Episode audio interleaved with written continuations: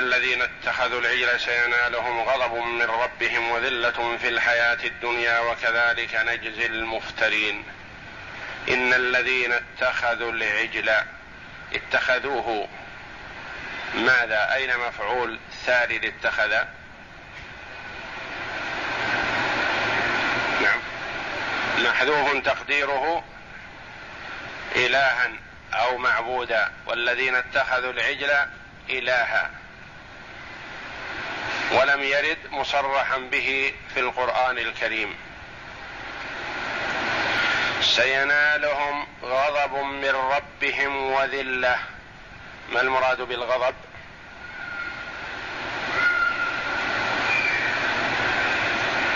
سينالهم الغضب والعذاب من الله جل وعلا في الحياة الدنيا والذلة. المراد بها؟ الذله المهانة والاحتقار لهم في الحياة الدنيا.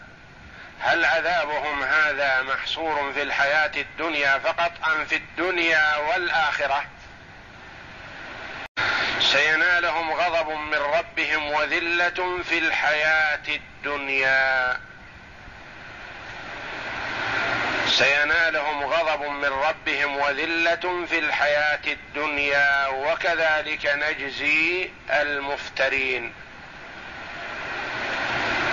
الله جل وعلا نص على أن هذا العذاب وهذا المهانة في الدنيا لأنه جل وعلا علم أن الكثير منهم يتوب من ذلك. فيتوب الله عليه فلا يناله عذاب في الدار الآخرة. لأن الله جل وعلا كلفهم بأن من توبتهم أن يقتلوا أنفسهم. ففي خروجهم ومبارزة بعضهم لبعض لقتل أنفسهم يجتمع فيها النوعان. يجتمع فيها العذاب ويجتمع فيها الذلة. وهذه في الحياة الدنيا ومن تاب منهم توبة صادقة فلن يناله عذاب في الدار الآخرة. وكذلك نجزي المفترين. يعني مثل هذا الجزاء نجزي من افترى على الله جل وعلا. وهل هذا خاص ببني إسرائيل أم فيهم وفي غيرهم؟ فيهم وفي غيرهم إلى يوم القيامة. كل من افترى على الله جل وعلا كل من افترى على الله جل وعلا فإنه سيناله الجزاء. الذلة والمهانه في الدنيا. وكما روي عن جمع من السلف منهم الإمام مالك رحمه الله وغيره من علماء السلف قال كل صاحب بدعة لا بد وأن تكون عليه الذلة وان نال ما نال من أمور الدنيا. واستشهد بقوله جل وعلا وكذلك نجزي المفترين فالمبتدع مفتر على الله جل وعلا.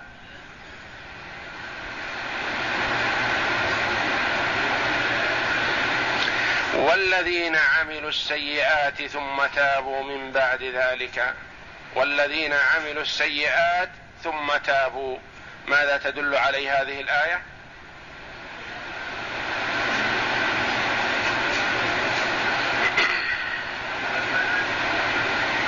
أن من تاب من السيئات فإن الله جل وعلا يتوب عليه.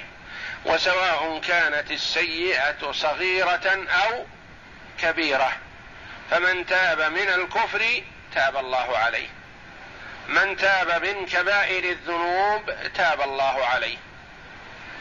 والذين عملوا السيئات ثم تابوا من بعدها وآمنوا إن ربك من بعدها لغفور رحيم. هذا وعد كريم من الله جل وعلا بأن من تاب من السيئة فإن الله يتوب عليه. وتقدم لنا شروط التوبة. إذا كانت السيئة والمعصية تتعلق بحق الله جل وعلا فكم شروطها؟ شروط التوبة. ثلاثة. اولا الإقلاع عن الذنب. يعني ترك المعصية الابتعاد عنها. لا يقول أستغفر الله وأتوب إليه وهو على معصيته. ما تنفعه. التوبة لا تنفعه إذا قالها بلسانه وهو مصر على معصيته. لا بد من الإقلاع عن الذنب. الأمر الثاني الشرط الثاني العزم على أن لا يعود إلى الذنب مرة ثانية. الشرط الثالث الندم على ما فرط منه. إذا استكمل هذه الشروط فإن الله جل وعلا يتوب عليه.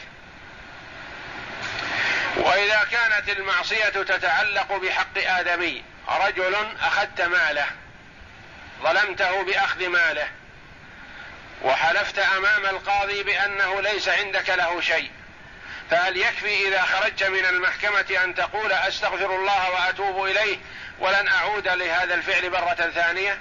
هل يكفي هذا؟ لا لا يكفي. وإنما لا بد من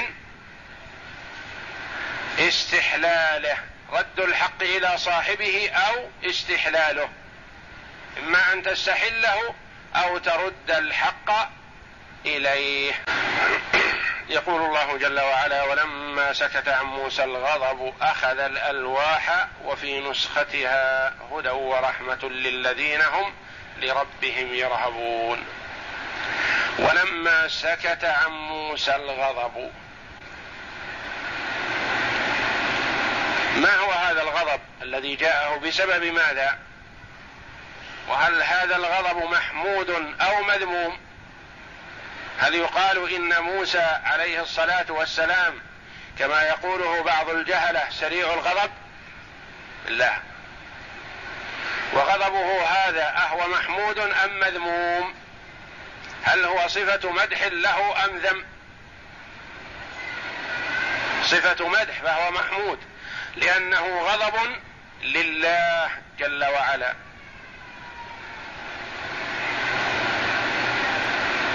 وهكذا الأنبياء عليهم الصلاة والسلام يغضبون إذا انتهكت محارم الله. يغضبون لله لا لأنفسهم. فغضب موسى عليه الصلاة والسلام هذا ممدوح لأنه غضب لله جل وعلا. ولما سكت عن موسى الغضب سكت بمعنى سكن.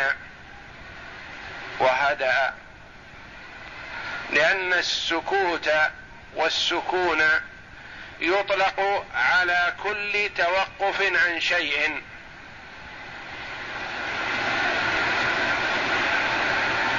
كل توقف. فهو كان معه الغضب الشديد رضي عليه الصلاة والسلام لما رأى قومه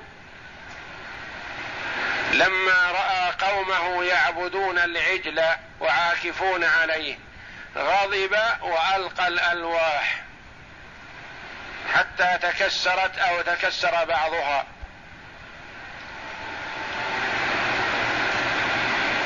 وحينما اعتذر إليه أخوه هارون عليه الصلاة والسلام وسكن عنه الغضب وسكت توقف عنه أخذ الألواح.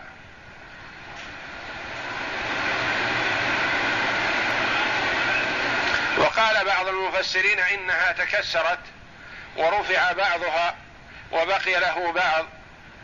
وبعضهم قال لم تتكسر ولم يرفع منها شيء فالله أعلم بذلك. أخذ الألواح وفي نسختها.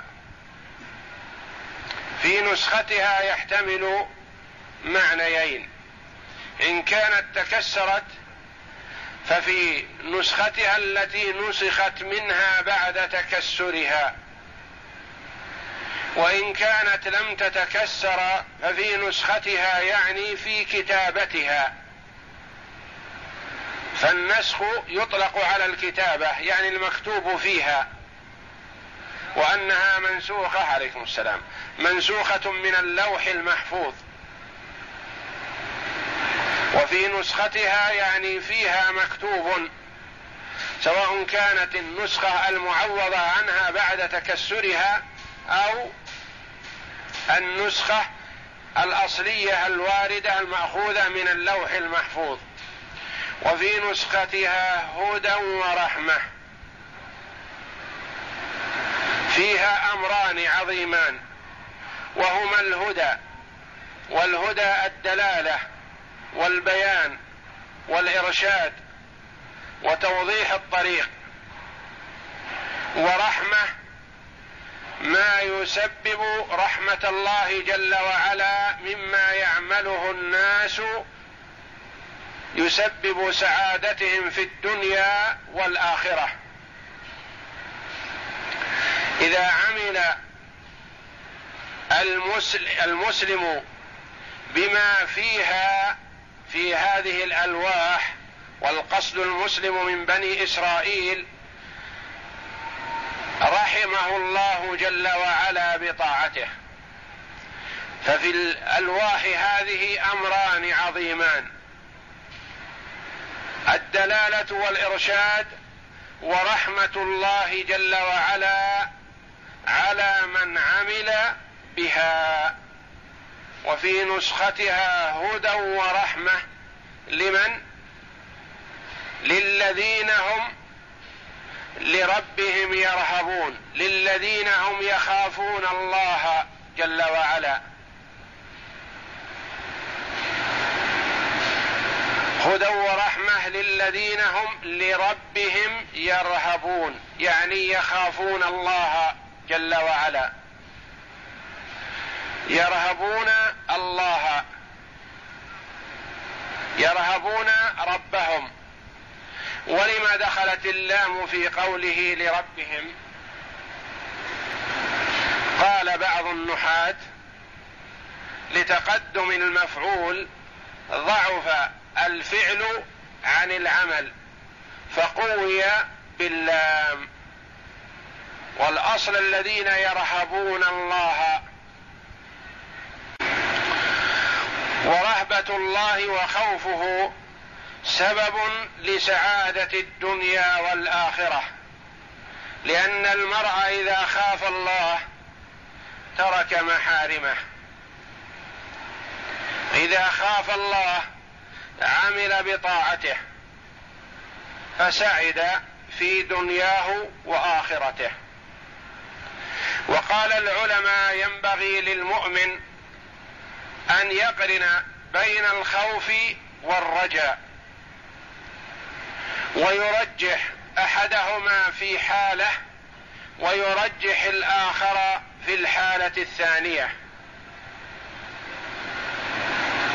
يكون المؤمن جامع بين الخوف والرجاء.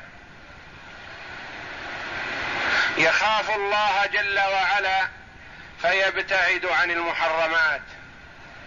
يخاف الله جل وعلا فيحافظ على الواجبات. يخاف الله فيجتنب المكروهات. يخاف الله فيسارع إلى المستحبات. يخاف الله فيقلل من المباحات. ويرجو رحمة الله جل وعلا ولا ييأس. لا تقنطه ذنوبه ومعاصيه من رحمة الله بل يكون معه الرجاء يرجو رحمة الله. ولا يحتقر عمله احتقارا كليا حتى يدخله في اليأس من رحمة الله. فيكون خائفا راجيا وماذا يغلب في جانب الصحة. ينبغي أن يغلب جانب الخوف حتى يجتهد في العمل ويستقل عمله لكن لا ينسى جانب الرجاء لأنه إن غلب عليه الخوف غلبة كلية ضره. وربما يوصله إلى القنوط من رحمة الله. ففي جانب الصحة يحسن بالمؤمن أن يغلب جانب الخوف ويكون عنده الرجاء برحمة الله. وفي جانب المرض ما يستطيع أن يعمل عمله ضعيف وخليل ما لا يغلب جانب الرحمة جانب الرجاء. يغلب جانب الرجاء لئلا يدخل في القنوط واليأس من رحمة الله. ولا يترك الخوف فيدخل في جانب الأمن من مكر الله. فلا يأمن مكر الله إلا القوم الخاسرون. ويكون المؤمن في جانب الخوف والرجاء كجناحي الطائر. لا يغلب لا يميل مع أحدهما ويتجانب الآخر وإنما يغلب أحدهما على الآخر تغليبا مناسبا. ففي حال الصحة يخاف من ذنوبه ويغلب جانب الخوف ليجتهد في العمل والطاعة والاجتهاد في الأعمال الصالحة ويستقل عمله الصالح. ويستعظم ذنبه لأجل أن يحذره. كما قال بعض السلف إنكم تعملون اعمالا هي في أعينكم أدق من الشعر كان السلف قبلكم يعدونها من العظائم الكبائر أو كما قال. فالمؤمن إذا حذر الذنب واستعظمه وإن كان صغيرا فإنه يبتعد عنه. وإذا استسهل المعصية وسوف لنفسه وقال الناس واقعون فيما هو أعظم وهذا شيء بسيط بالنسبة لما الناس واقعون فيه وكذا وكذا فإن الشيطان يجره إلى معاصي الله والانهماك فيها والإكثار منها حتى ينسى العمل الصالح. وإنما عليه في جانب الصحة أن يغلب جانب الخوف ليجتهد في العمل ولا ينسى الرجاء لئلا يدخله يدخله خوفه في اليأس. وأما في جانب في حالة المرض وعدم القدرة ولزوم الفراش وعدم الاستطاعة على الكثير من الأعمال الصالحة فيغلب جانب الرجاء لئلا يدخل في اليأس. من رحمة الله. ولا ينسى الخوف لئلا يأمن مكر الله.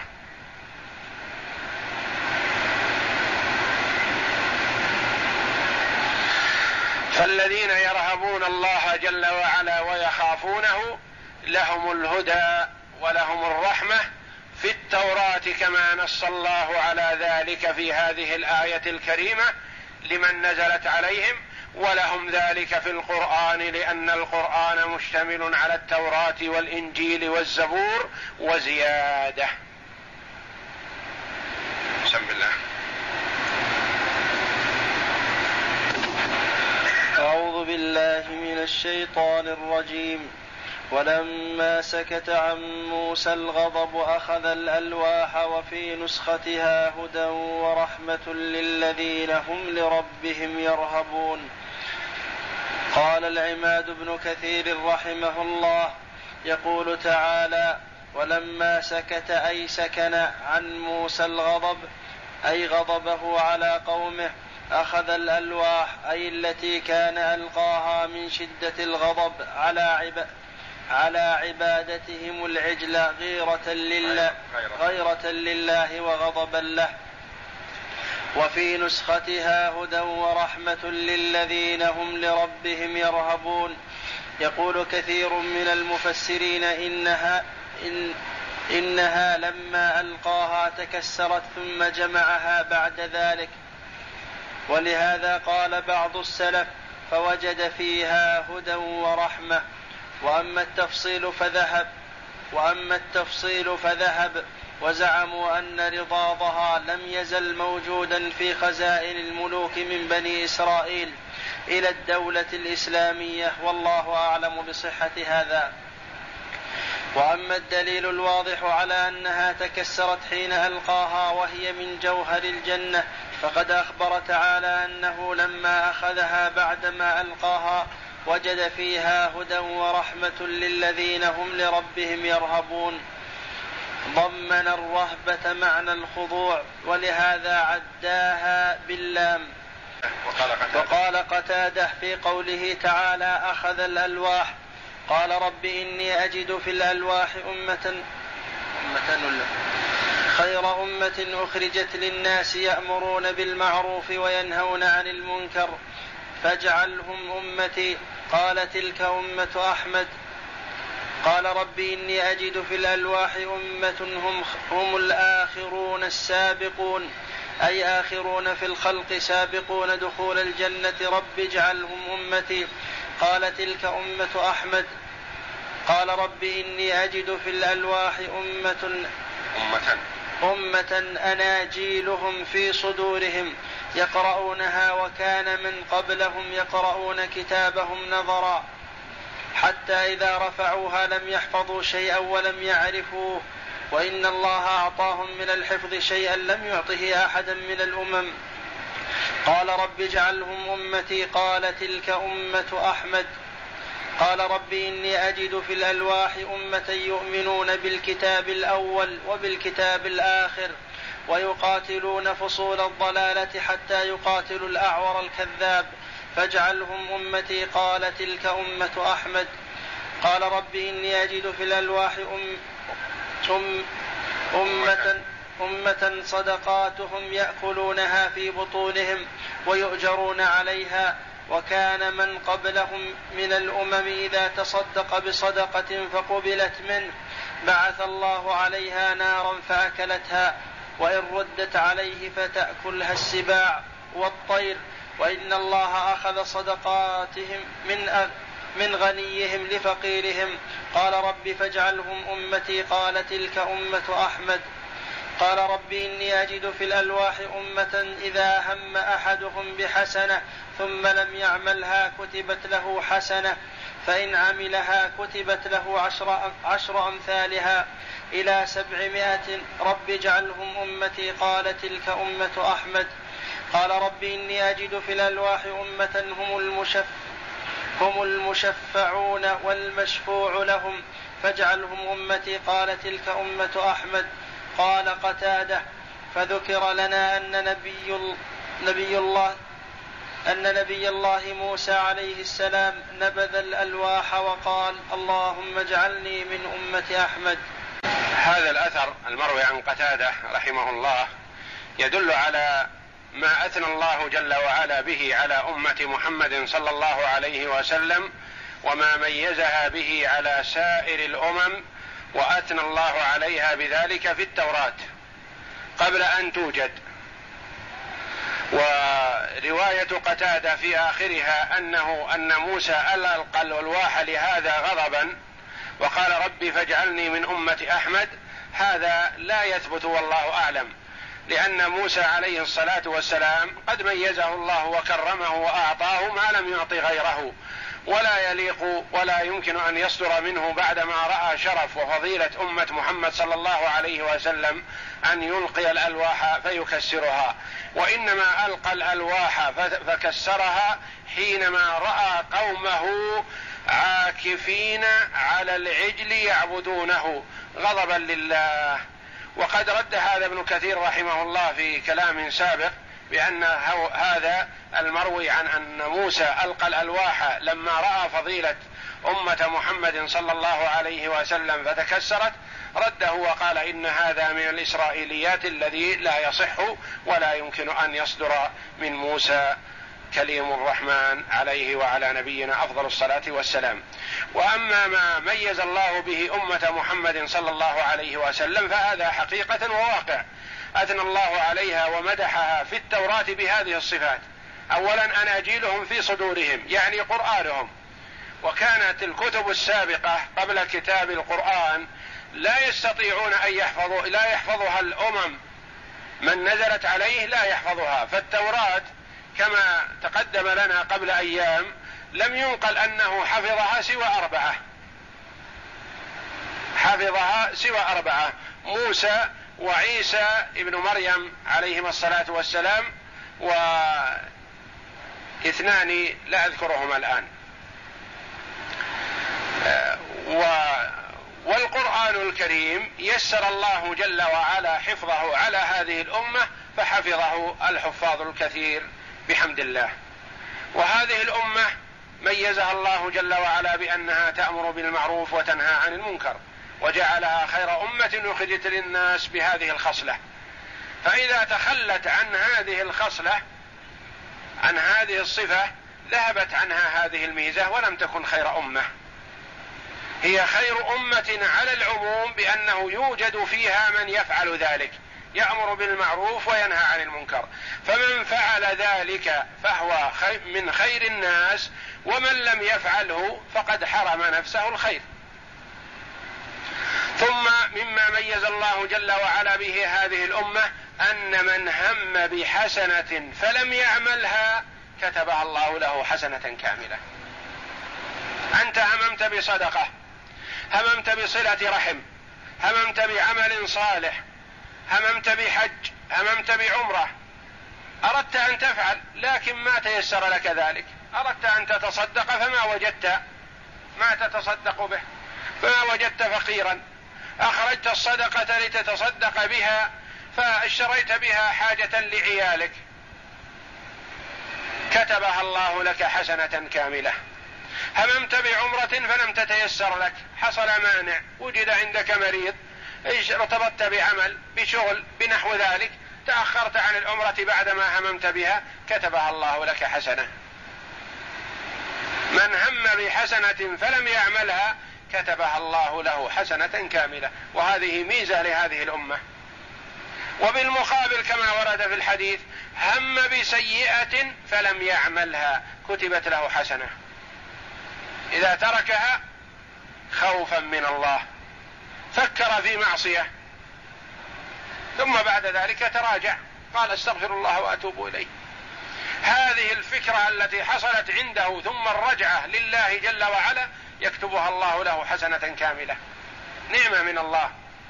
هم بحسنة وعملها فتكتب عشرا إلى سبعمائة إلى أضعاف كثيرة. هم بسيئة فعملها تكتب سيئة واحدة. فضل من الله. لا تكتب عشرا ولا تضاعف. إلا أن عقوبة السيئة في الأماكن الفاضلة تختلف عن عقوبتها في الأماكن الأخرى.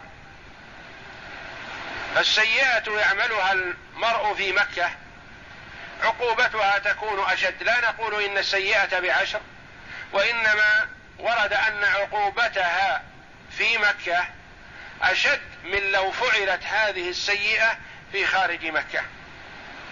رجل شرب الخمر في مكة. شرب الخمر في مكان خارج مكة.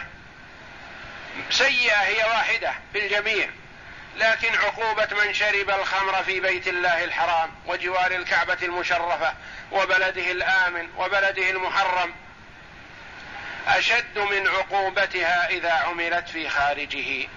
لأن الله جل وعلا قال ومن يرد فيه بإلحاد بظلم نذقه من عذاب أليم. ميز الله مكة على سائر البقاع وضاعف فيها الحسنات وجعل سيئة عقوبتها أشد. فالله جل وعلا تكرم على هذه الأمة بأمور كثيرة وكما قال صلى الله عليه وسلم أعطيت خمسا لم يعطهن أحد من الأنبياء قبلي. نصرت بالرعب مسيرة شهر. وجعلت لي الأرض مسجدا وطهورا فأيما رجل من أمتي أدركته الصلاة فعنده مسجده وطهوره. وأعطيت الشفاعة وأحلت لي الغنائم وكان النبي يبعث إلى قومه خاصة وبعثت إلى الناس عامة. هذه ميزة لأمة محمد صلى الله عليه وسلم منها ما هو خاص برسول الله صلى الله عليه وسلم كالشفاعة وبعثه صلى الله عليه وسلم إلى الناس عامة ومنها ما هو له ولأمته كنصره صلى الله عليه وسلم بالرعب مسيرة شهر هذا له ولأمته كما قرر ذلك العلماء. وكذلك الشفاعة الشفاعة هو صلى الله عليه وسلم الشافع لأمته عليه الصلاة والسلام والشافع للناس عموما في المحشر. وأحلت لي الغنائم أحلت له ولأمته صلى الله عليه وسلم. فقد ميز الله هذه الأمة وكرمها بما لم يميز به الأمم السابقة فالواجب على الجميع شكر نعمة الله جل وعلا والاعتراف بالنعمة لله وحسن شكرها والقيام بحقها. والله جل وعلا يضاعف لهذه الأمة الحسنات في الأزمنة الفاضلة والأوقات الفاضلة والأماكن الفاضلة.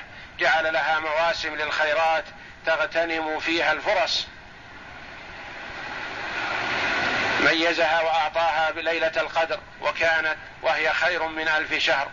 العمل الصالح فيها خير من ألف من العمل الصالح.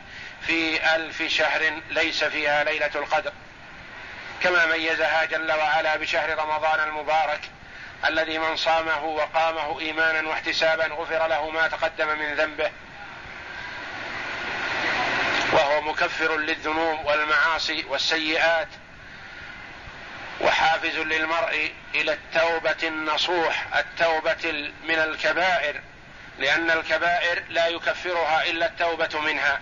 أما الصغائر فالله جل وعلا يكفرها بالأعمال الصالحة وإن لم يتب صاحبها منها.